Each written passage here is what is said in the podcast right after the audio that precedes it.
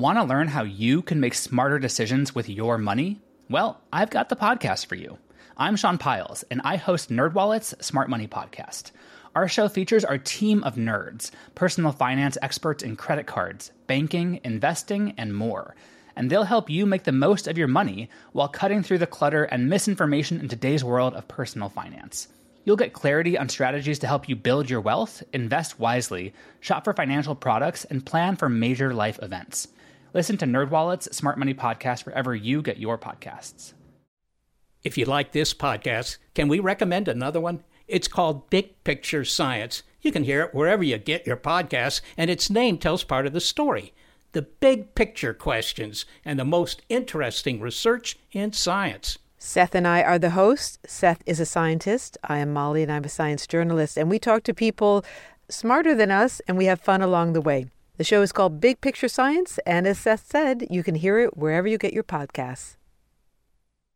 What follows may not be suitable for all audiences. Listener discretion is advised. The world is full of stories stories of mysteries, of curiosities, of oddities.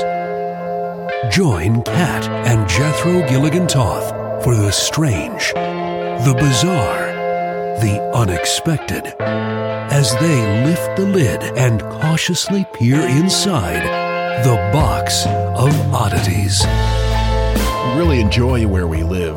This apartment building is very nice, but as of late, it seems as though mm-hmm. The elevator smells like farts. I knew that's exactly where you were going. What's the deal with that? Do you- We suspect we have a serial elevator farter. yeah, and this is a relatively new development, so Mm-hmm. um, I suspect we we've narrowed it down to newer residents in our building. Mm-hmm. or maybe it's just someone who hates the holiday season.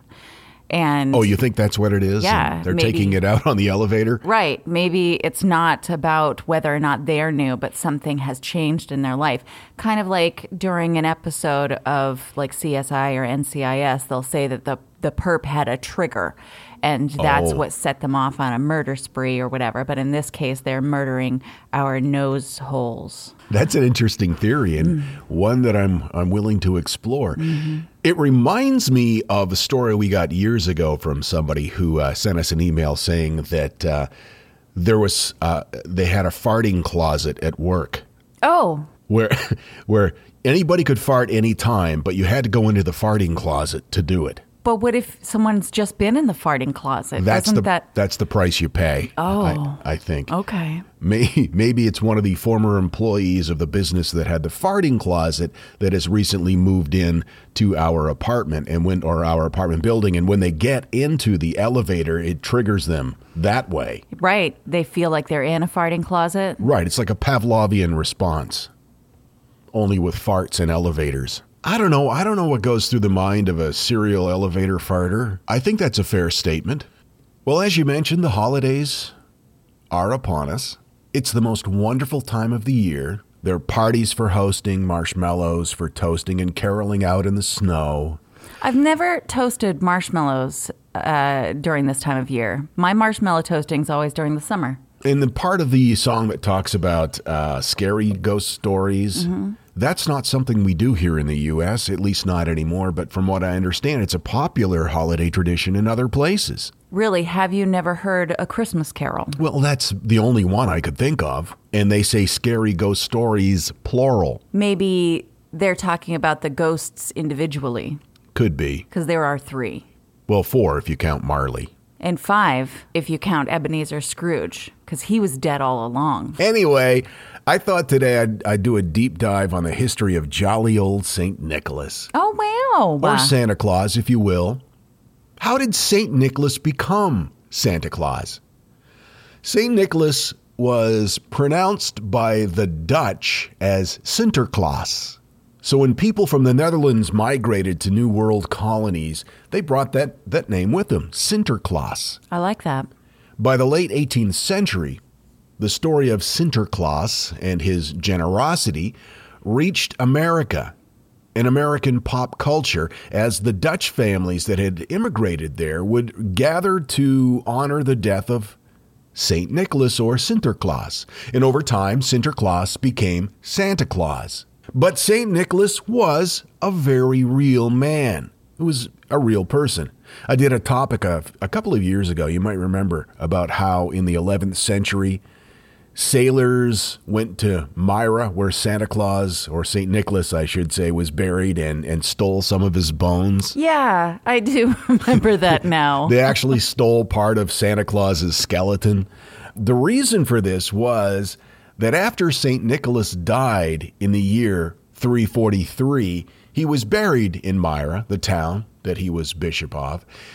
In the 11th century, sailors from Bari said that they had a vision of St. Nicholas come to them, pleading for them to remove some of his bones from his crypt in Myra and take them to the sailors' home port of Bari. Mm, I don't know. That would be kind of weird, really. to- Please take my bones. to know how that vision played out. Sailor from Bari nods off, and suddenly he sees a vision of St. Nicholas pleading with them, saying something to the effect of, Holy crap, I wish somebody would steal a portion of my bones and take them to Bari for no apparent reason.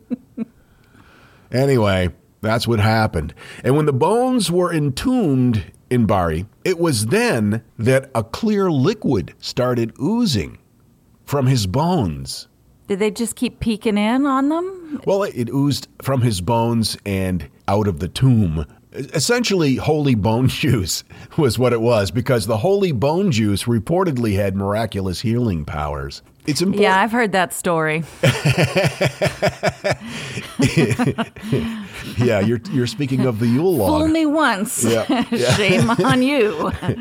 It's important to note, though, that Bari is a seaside town, and the tomb that part of St. Nicholas's skeleton is in is below sea level. So there's that. Yeah.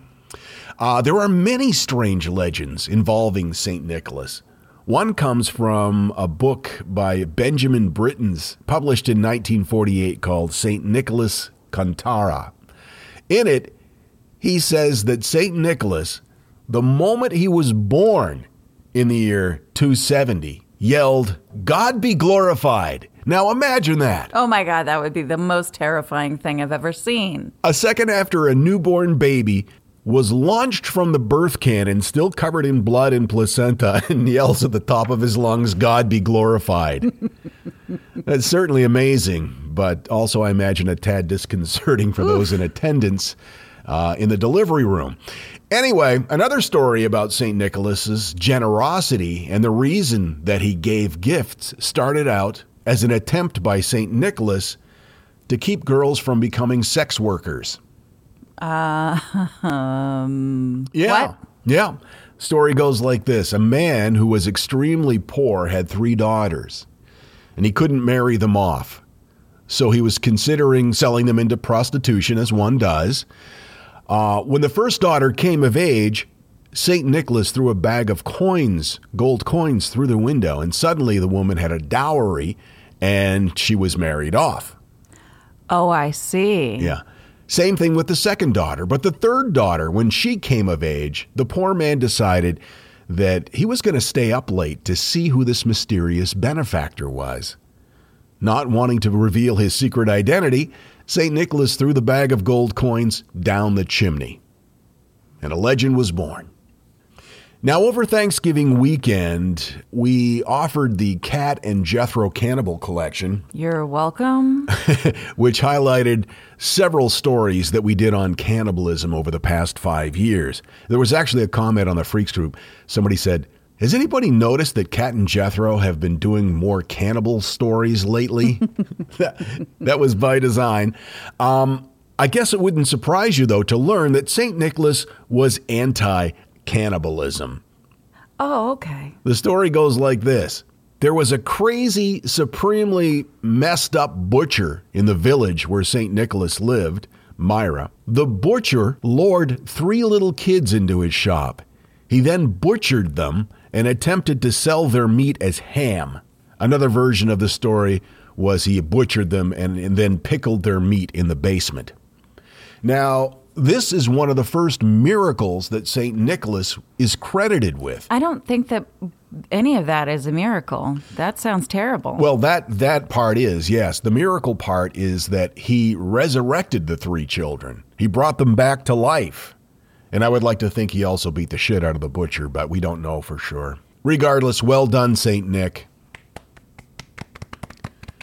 Another miracle that St. Nicholas was noted for happened in 311 CE while he was bishop in Myra. There was a famine that was wreaking havoc throughout the city, and a ship loaded with wheat for the emperor in Constantinople docked uh, in the harbor. Now, hearing about this, St. Nicholas went down to the dock and asked the sailors if they would help those who were starving by giving him some wheat to distribute.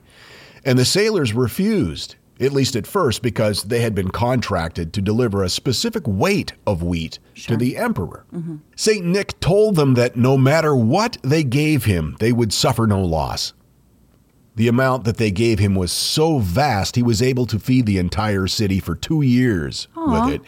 Uh, when the sailors got back to Constantinople, they weighed the wheat, and somehow the weight of the wheat had stayed the same. Aha. Now, did you know that Santa Claus's job used to be done by a goat? no. It's true. Uh, before the legend of Sinterklaas or Santa Claus, Scandinavian countries had a magical creature called the Yule goat. Now, this is a story I can get behind. He was known for wandering from town to town, making sure that people had completed all of their preparations for the Yule celebration. Now, the big difference in this is that instead of giving gifts, the Yule goat came into town and demanded them. Oh, Oh. It's a real shitty Christmas legend. I love it. Uh, it seems that most people felt that way too. So the legend evolved. Once the legend of winter gift giving became popular and spread throughout Europe, the Yule goat started bringing gifts instead of demanding them from villagers.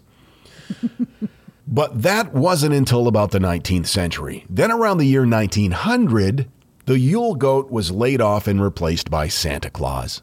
This is how all of these different things have kind of combined to create the modern story of Santa. I want a Yule goat. Who wouldn't want a Yule goat? Did you know that there is some speculation that Santa may have castrated all of his reindeer? What? Yeah. Here's how this one works all of the names of Santa's reindeer are male. Male reindeer shed their antlers in the winter. Santa's reindeer are always pictured with antlers when they're mm-hmm. making their Christmas deliveries. So, one of two things either the reindeer are female and Santa gave them male names, or they're male reindeer that have been castrated. Why, Santa? Why? That's not very jolly old elfish of you. I think that maybe someone put way too much thought into that. My source information was Benjamin Britten's 1948 St. Nicholas cantata, Gizmodo, and thedailymeal.com. Some of the history of St. Nicholas is a little bit dark. Aren't you glad that the uh, the story didn't evolve to St. Nicholas instead of leaving coal in bad children's stockings? Uh, he left hunks of young boys that had been butchered. that is a dark thought. You feeling okay? Hmm?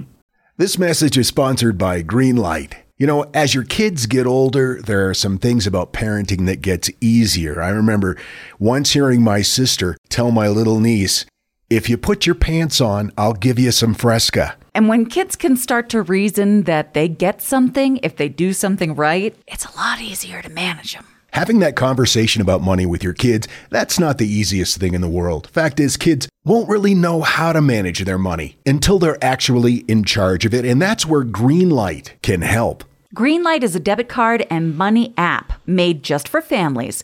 Parents can send money to their kids and keep an eye on the kids' spending and savings, while kids and teens build money confidence and lifelong financial literacy skills. Your kids will learn how to save, invest, and spend wisely thanks to the games that teach kids skills in a fun, accessible way. When I was a kid, I had expected chores and then I had bonus chores. And bonus chores were where I earned money. And so if you're thinking, like, hey, my kids should be doing stuff around the house, yeah, no, you're not wrong. But maybe there's extra ways that they can learn how to be a successful financial money person.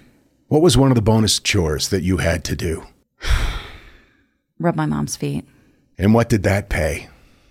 I don't know, like a quarter or something. Millions of parents and kids are learning about money on Greenlight. It's the easy, convenient way for parents to raise financially smart kids and families to navigate their life together. Sign up for Greenlight today and get your first month free when you go to greenlight.com slash oddities.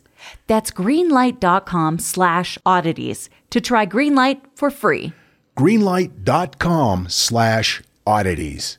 I've got to tell you, the longer we've had our Aura frame, the more I love it. I have kids, and they live about 3,000 miles away, and my daughter is expecting a child, and she has been sending me updates on her baby bump through the Aura frame. And since I can't be there to experience it with her, it's the next best thing. And speaking of mothers, if you're looking for the perfect gift to celebrate your mom in your life, Aura frames are beautiful Wi Fi connected digital picture frames. It allows you to share and display unlimited photos. It's super easy to upload and super easy to share photos with the Aura app. And here's the thing if you're giving Aura as a gift, you can even personalize the frame with preloaded photos and memories. We love Aura frames, and living so far away from family, thanks to Aura, it's the next best thing. It's like, it's like almost being there. And right now, Aura has a great deal for Mother's Day. Box of Oddities freaks can save on the perfect gift by visiting auraframes.com to get $30 off, plus free shipping on their best selling frame.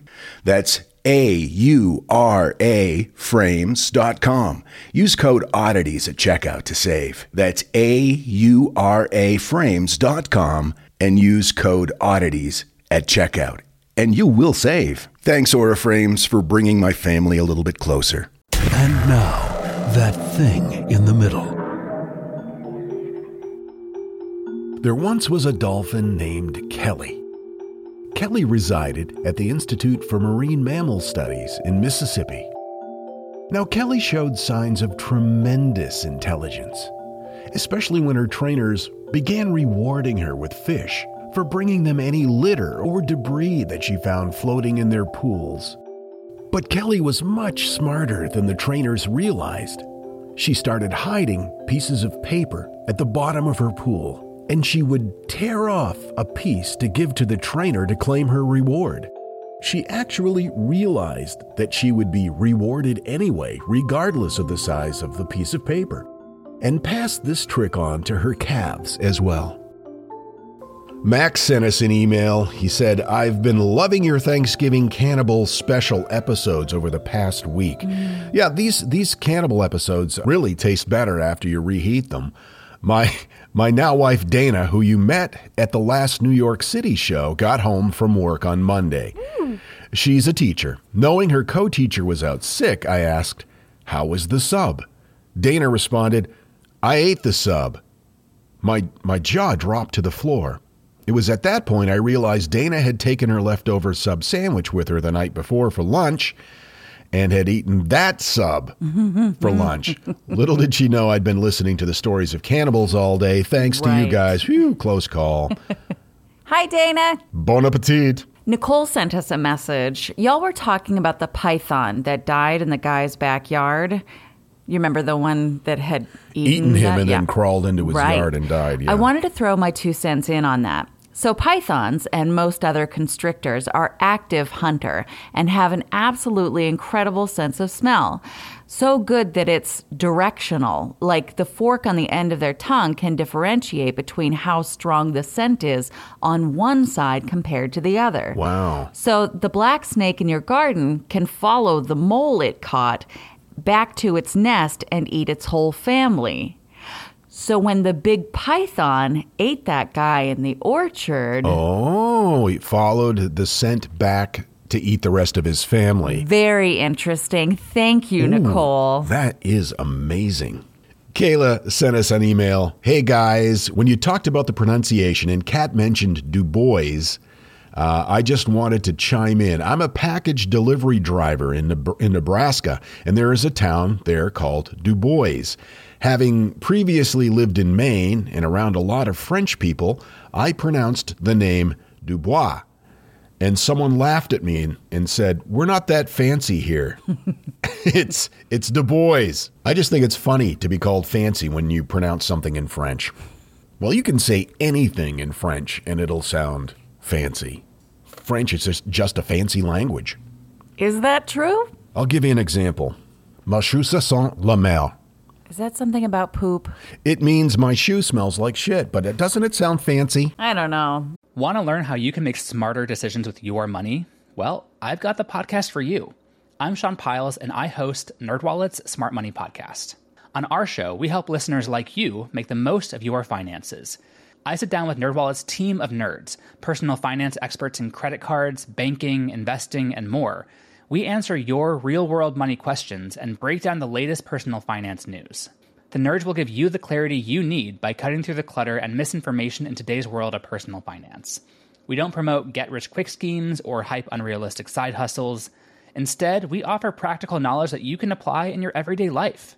You'll learn about strategies to help you build your wealth, invest wisely, shop for financial products, and plan for major life events. And you'll walk away with the confidence you need to ensure that your money is always working as hard as you are. So turn to the nerds to answer your real world money questions and get insights that can help you make the smartest financial decisions for your life. Listen to NerdWallet's Smart Money Podcast wherever you get your podcasts. Hey there, I'm Dylan Lewis, one of the hosts of Motley Fool Money. Each weekday on Motley Fool Money, we talk through the business news you need to know and the stories moving stocks on Wall Street. On weekends, we dive into the industries shaping tomorrow and host the experts, authors, and executives that understand them. Tune in for insights, a long term perspective on investing, and of course, stock ideas. Plenty of them. To quote a listener, it pays to listen. Check us out and subscribe wherever you listen to podcasts. Your New Year's resolution? Just tell one friend to subscribe to this podcast. And if you don't, we know where you live. Remember? This is the Box of Oddities. Okay, what do you got? Coffin.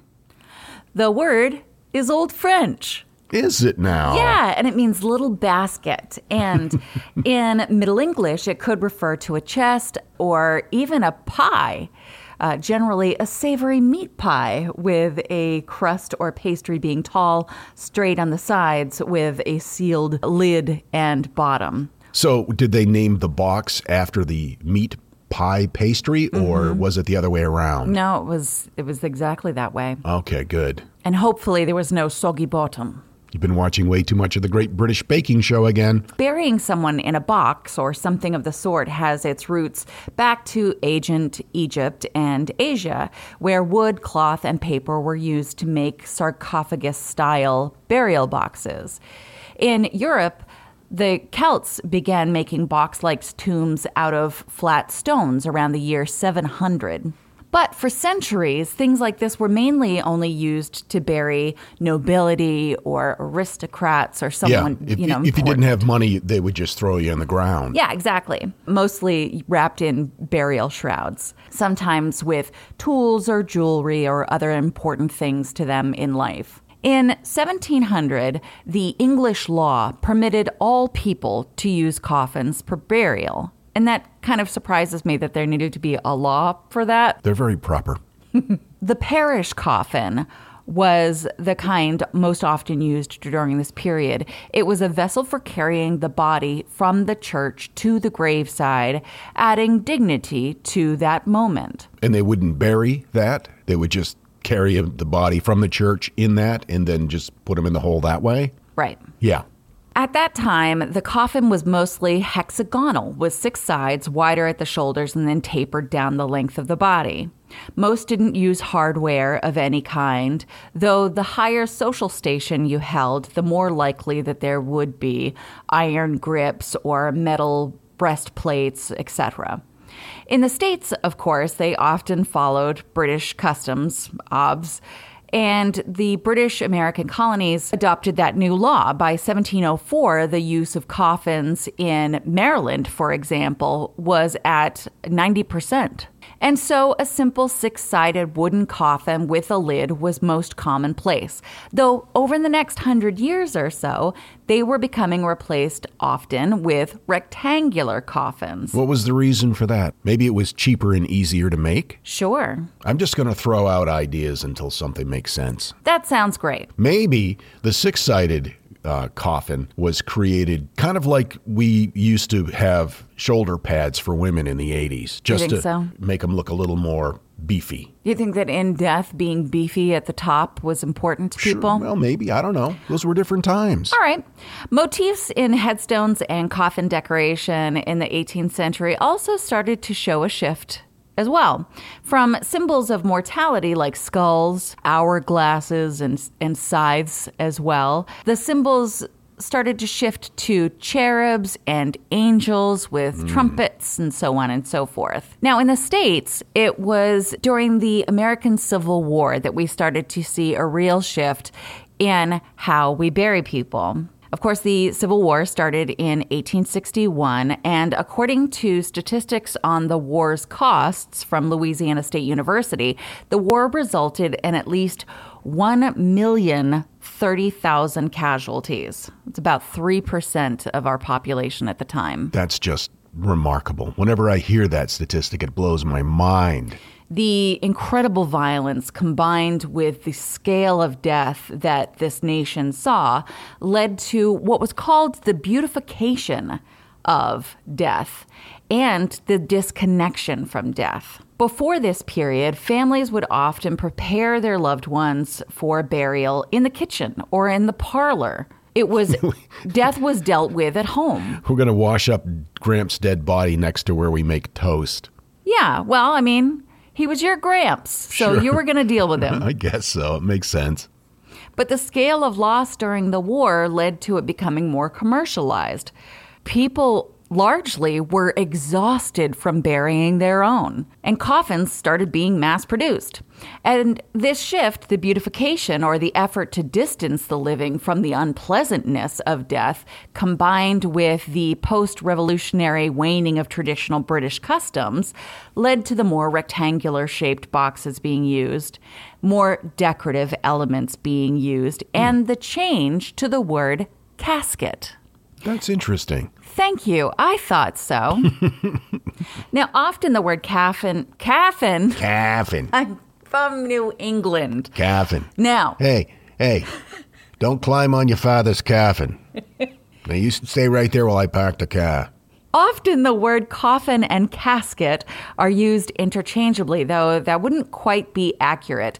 Though the meaning of casket has in some places been extended to cover coffins. The crucial difference, as recognized by funeral directors of the time at least, was that caskets were four sided with a rectangular shape and marketed as being more decorative, using more hardware or furniture as it was called. And unlike the six sided coffin didn't remind people so much of what was inside and therefore death. That's another interesting thing that has uh, that has always fascinated me is how in the early days of the American colonies, especially 18th, 19th century, coffins or caskets were made by the local furniture makers. Right. And even to this day, in many towns, including my hometown of Houlton, Maine, there are two businesses. One is a furniture company, and one is a funeral home. Dunn's. Yeah, and that wasn't exclusive to the States by any means. Uh, coffin Works in Birmingham, England, was a Victorian coffin fittings factory. They mostly worked uh, with the brass instruments that were used on the coffins and eventually became a coffin factory and and is now a museum, which opened in October of 2014. Amazing. The casket made the process easier for some people because the thing that they were putting in the ground didn't look so much like the shape of a body. Hmm. It was pretty and decorative, and they could make the things on it reflect the, the person that they loved that they were burying. And it was sold to the masses as a more dignified way of dealing with death by those who made money by dealing with death. Though not everyone bought into the idea. Nathaniel Hawthorne in 1863 called caskets a vile modern phrase which compels a person to shrink from the idea of being buried. Well, yes, that that's the point. You want to shrink from the idea of burying somebody that you love. Well, Hawthorne thought that was not necessary and that, that you got to face death head on and with a hexagonal coffin. Okay. Now you can buy your box to be buried in, whatever it is you want to call it, at a Costco. But over half of Americans these days choose to be cremated, and that percentage has been rising for some time, again, showing a shift in how we deal with death. Hmm. That's what I would like. I mean, unless you can find some sort of nice eco pod or something. Yeah, you had written down your your final wishes at a very early age uh, when I first met you. In fact, you had them tacked up on a bulletin board in your kitchen, and one was, "I want to be cremated, and I want my ashes put inside something funny." I said, "This is the woman for me." Now, if you would like to see more about the history of coffins slash caskets and funerary practices, uh, which is funny because my app that I use to write changed practices to peacocks. and then I thought, wouldn't funerary peacocks be a wonderful thing? It would. Instead of white Who horses, doves? yeah, instead of white horses drawing the casket, you have beautiful funerary peacocks. Anyway, you can go to, as I mentioned, Coffin Works in Birmingham, England, which looks super cool, by the way. And if you're in the States, the National Museum of Funeral History, which opened in 1992, is located in Houston, Texas. And they feature one of a kind coffins, a celebrity deaths section, death of the popes section, and a funerary bus. A funerary bus. Yes, that was used to eliminate the procession. The bus would just pick everyone up and bring them to Oh, the, the okay. graveyard or the cemetery. I wonder if they provided snacks along the way. I hope so. Mourning makes me peckish. I got my information from Roadside America, Coffin Works, IFL Science, Trusted Caskets, and Golden Charter. I love that. Fascinating. Thank you. I did my research while bathing in a tub with a Serenity Self Care Bath Bomb. Yeah, that's we're going to do a spa night tonight, aren't we? Yes, we are. And and can we use one of those bath bombs? Those are pretty cool. Um, the ones that we have are they have little messages in the bottle inside the bath bomb. So you put the bath bomb in the tub and it fizzes your tub up and it makes it, you smell really nice and everything and it's all natural ingredients but then at the end there's a little bottle inside and inside the bottle is uh, words of encouragement or it could be anything i guess really right Yeah, on the website, you can actually customize what you want to have inside the message in the bottle. hey this is maybe this is a good gift idea Serenity Sweets and selfcare.com. And we do know the person who sells them, but don't let that sway you. They're very nice. We'll put the link in our show notes. I mean, if you want, you know, to check them out or whatever. Anyway, love you guys. See you next time. Until then, keep flying that freak flag. Fly it proudly, you beautiful freak. And so, let it be known that the box of oddities belongs to you, and its fate is in your hands. Therefore, it's been requested by those to whom I report to beseech you for assistance. We ask but one thing of you to provide a five star rating and a positive review. True, that is two things. However, tis merely a five star rating and a positive review. Also, subscribe to us. Okay, so three things is all we ask. Three things and three things only. Henceforth, the Box of Oddities commits to the telling of stories. Stories of the strange, the bizarre, the unexpected. We wish to offer our deeply felt gratitude and appreciation for your patronage. TheBoxOfOddities.com. Copyright 2022. All rights reserved.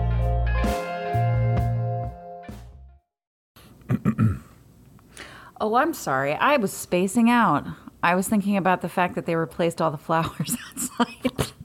Oh, they look really nice, though. I'm so happy to hear that Mm-hmm. you approve of their gardening skills.